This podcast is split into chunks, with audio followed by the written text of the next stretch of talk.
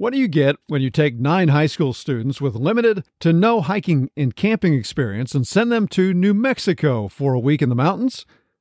Hi, I'm Matt Fulks, and welcome to this week's C10 podcast. With the right leaders, you have a life changing trip and memories that linger for years. And this week, you're going to hear from one of those leaders, Avery Van Zee, who's been leading groups for Wilderness Trek for the past two summers.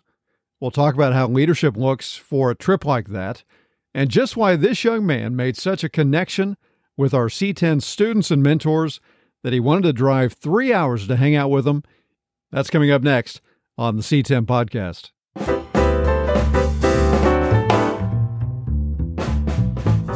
It's a special guest and a special time for us with C10. As we record this, we're doing it on a Saturday night and just a few minutes ago, some of our C10 students who went to Wilderness Trek, many of you might have supported that, and we appreciate that. Uh, Avery Van Zee was one of our guides uh, for Wilderness Trek, and we're going to get into his background a little bit. But he came to town. He lives up in Iowa part of the time. He lives in New Mexico. And uh, so, Avery, thank you so much for uh, for doing this. Thank you for doing this podcast, but thank you for coming and spending time with our kids tonight. Yeah, thanks for just uh, inviting me down and um, giving me this opportunity the reason I want to get Avery on the podcast is just to talk through a few different things, and and I want, uh, you know, again, many of you support what we're doing with our students in C10. I wanted you to hear from an outside perspective who had had a chance to spend a week with our students uh, in pretty intimate, uh, full week with our students, and we'll kind of get into some of that. But uh, at the same time, he had an interesting major in school, and uh, so we're going to talk about leadership from his standpoint as a guide uh, for Wilderness Trek and uh, somebody that uh, is trying to make a difference for students in New Mexico. So, uh, with that, Avery, I did give you kind of a warning that we start these with kind of pregame batting practice, mm, right? And uh, hopefully, so we we went to Wiffle at the Hollow today, and I threw Avery some pitches, and uh, they were not good. So hopefully, some pitches I throw here will be a little bit better softballs for him. So, uh, with that, question number one: my hero growing up was hero growing up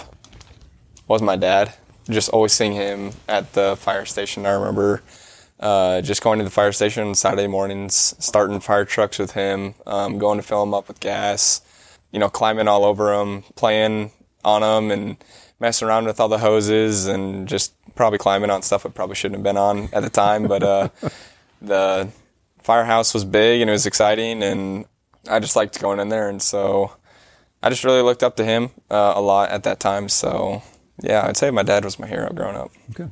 Question number two: My favorite movie of all time is. Um, I would have to say The Departed.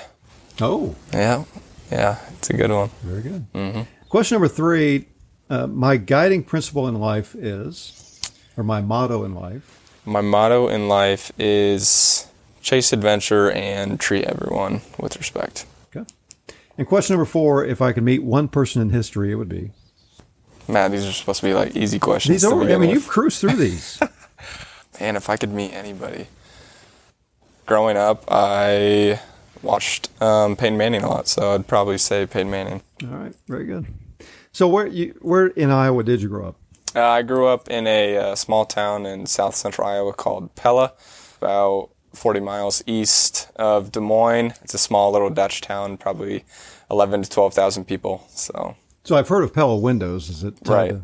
Yeah. So Pella Windows, the headquarters is actually in yeah Pella, Iowa. So you know that's where the name and everything comes from. Yeah, it's just a small little Dutch village. Um, people came from the Netherlands originally, and our town kind of sprouted out after that. So we just hold tight to our Dutch roots and um, yeah, enjoy it. Very cool.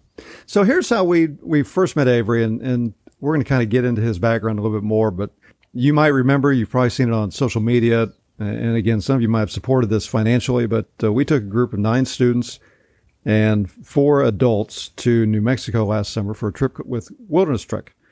It was a life changing trip. We didn't know what to expect, and and part of the reason we wanted to do it is just to get the students out of their comfort zone. And, and come to find out, I think we had only one, maybe two students who had seen the mountains before that. We had had only one that had been uh, camping before, and they're spending, I guess, four days basically in the in the mountains in the backcountry. They're hiking.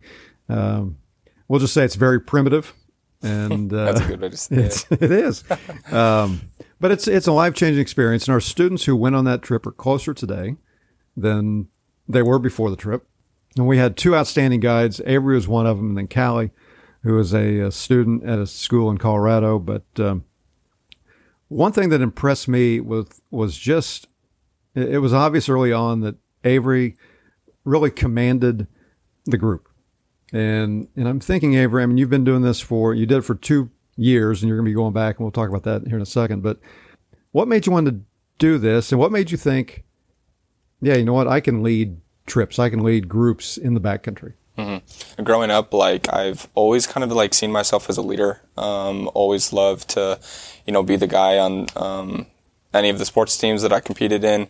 Um, I wanted to be known as the guy who, you know, was hustling, who wasn't going to give up a play, who was always shaking hands, lifting up teammates, um, everything like that. I kind of wanted to be like the big energy guy on um, the team like that. And growing up, I loved spending my time outside, you know, going exploring out in the woods when I wanted to, going hunting and fishing with my friends trying to be like Bear Grylls in middle school and you know making my own fire with flint and steel and just have a couple just fun stories that. Just me and my buddies, um, just trying to survive, so to say, out in the backyard. But just growing up, taking trips with my friends, going out and seeing stuff, I kind of fell in love with like the mountains and just the challenge that it brings out there, um, and, and, how it kind of just like strips you down and um, how it, you just kind of find yourself out there. So growing up, I just had a lot of coaches that I looked up to, um, just competing in all sorts of different sports, um, tell me that they saw leadership qualities in me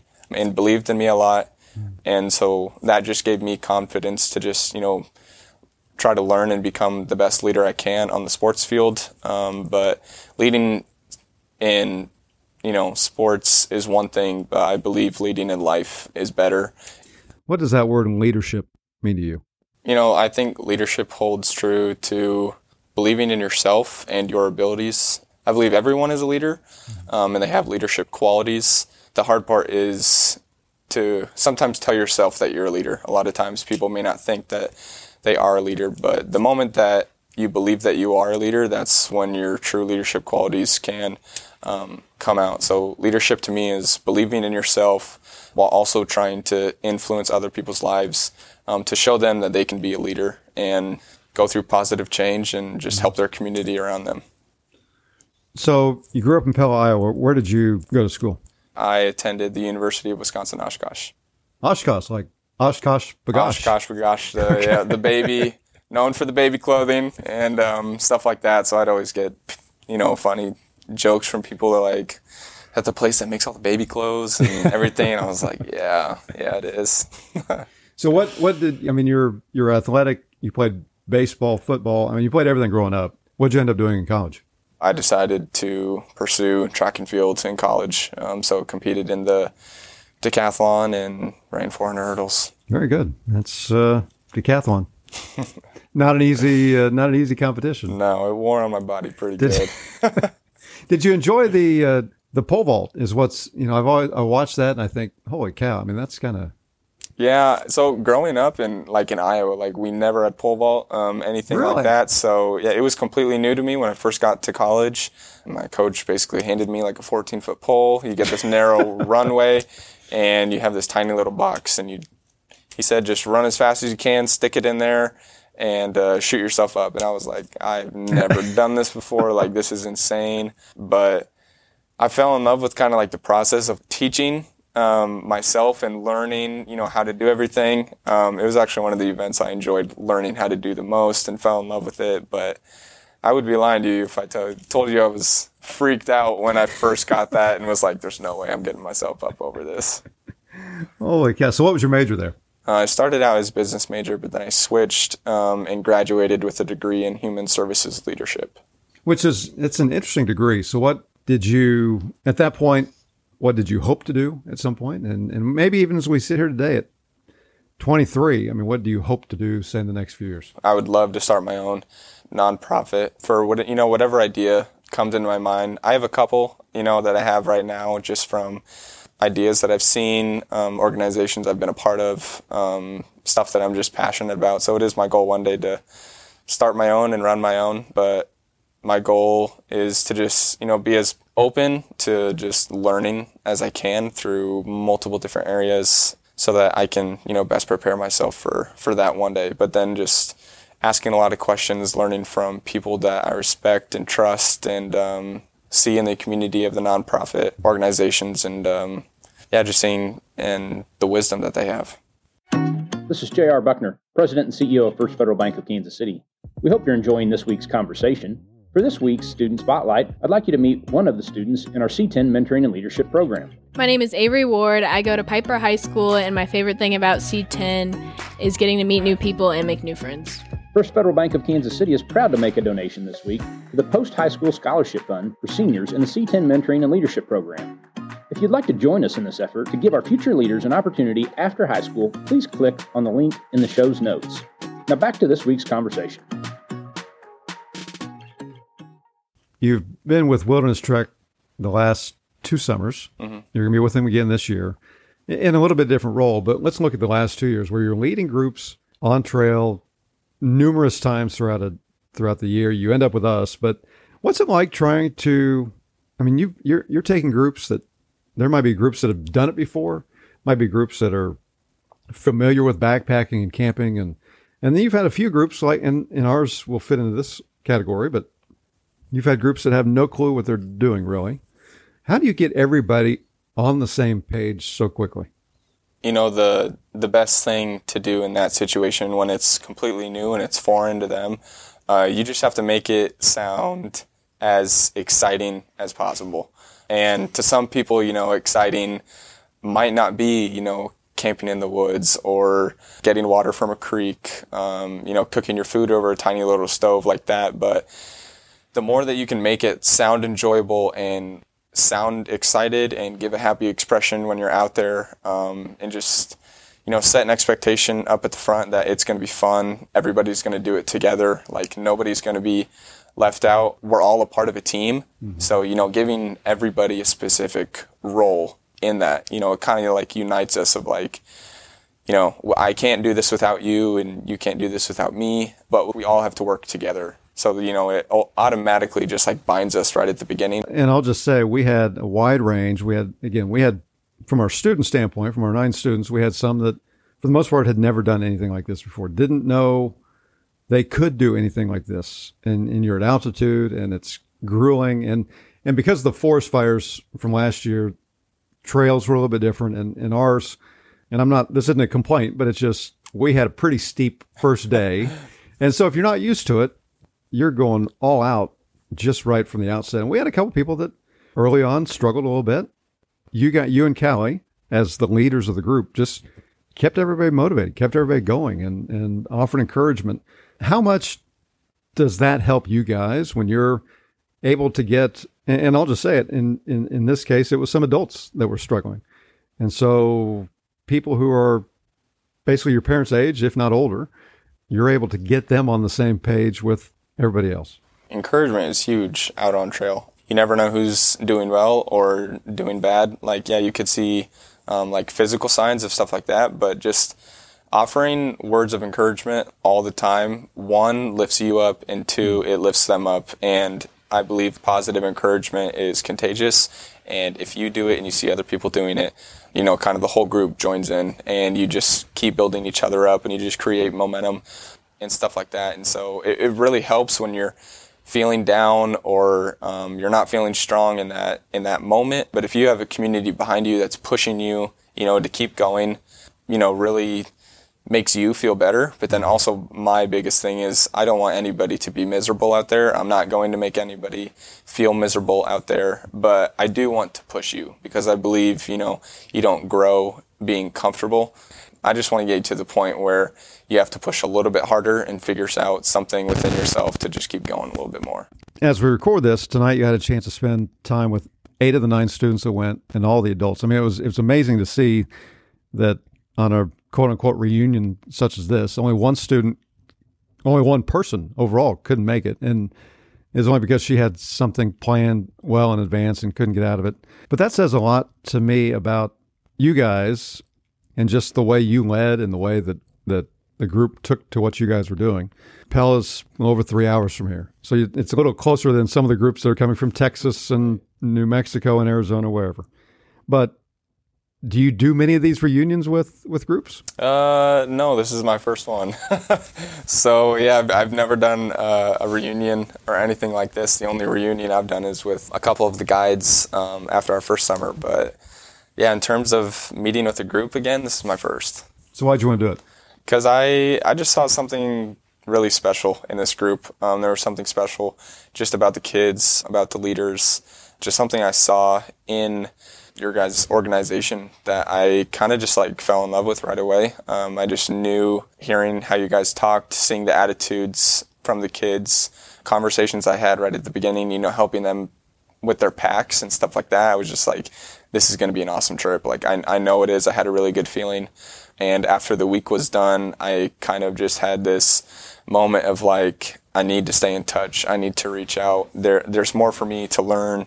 There's more relationships I have to cultivate just to get to know people better and stay in touch. And Which is, and we told the students this tonight that it says a lot about them, and it says a lot about their mentors. I think that, Yeah. uh, and, and frankly, it says a lot about their parents and guardians and and all that. But tonight, we went around the room and we had each student talk about what was most impactful to them, and and some of the answers were not being with their phone for a few days, and that's big for a lot of us. And and I've learned a lot of lessons from that myself, not being with it for you know Monday through Thursday, basically.